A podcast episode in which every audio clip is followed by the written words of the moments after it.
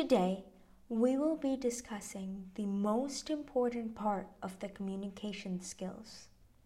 Stephen R. Covey said, Most people do not listen with the intent to understand, they listen with the intent to reply. We all want to talk more about what we think and listen less to what others think. Changing that phrase to listen more about what others think and talk less about what we think can drastically improve relationships. Just listening to what a person has to say, even if it doesn't pick our interest, will make people want to talk with us because we made them feel valued. Dale Carnegie stated, Listening is one of the highest compliments we can pay anyone. Good listening is not easy, but it has a variety of benefits.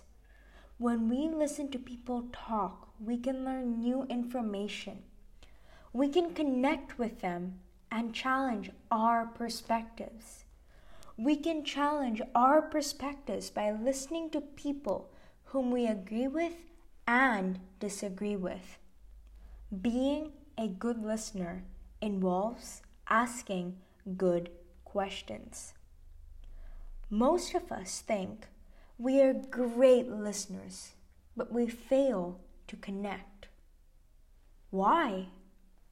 In one of the books I've read, I learned about three types of listening internal listening, focused listening, and global listening. Internal listeners base everything on themselves. We may be hearing what others speak, but we pay attention to only how it affects us, our thoughts, our feelings. Focused listeners engage in a conversation to understand the person they are listening to based on emotions, facial expression, and posture. These lead to empathy, collaboration, and clarification. These kinds of listeners are respected and are counted as good friends to whom we can communicate with. They gain attraction and respect. Global listeners go beyond the speaker and the listener, taking account of action, inaction, and interaction of people involved. It is based on our intuition. The global listeners have the ability to read the impact and adjust accordingly. Global listeners know how their actions affect the conversation.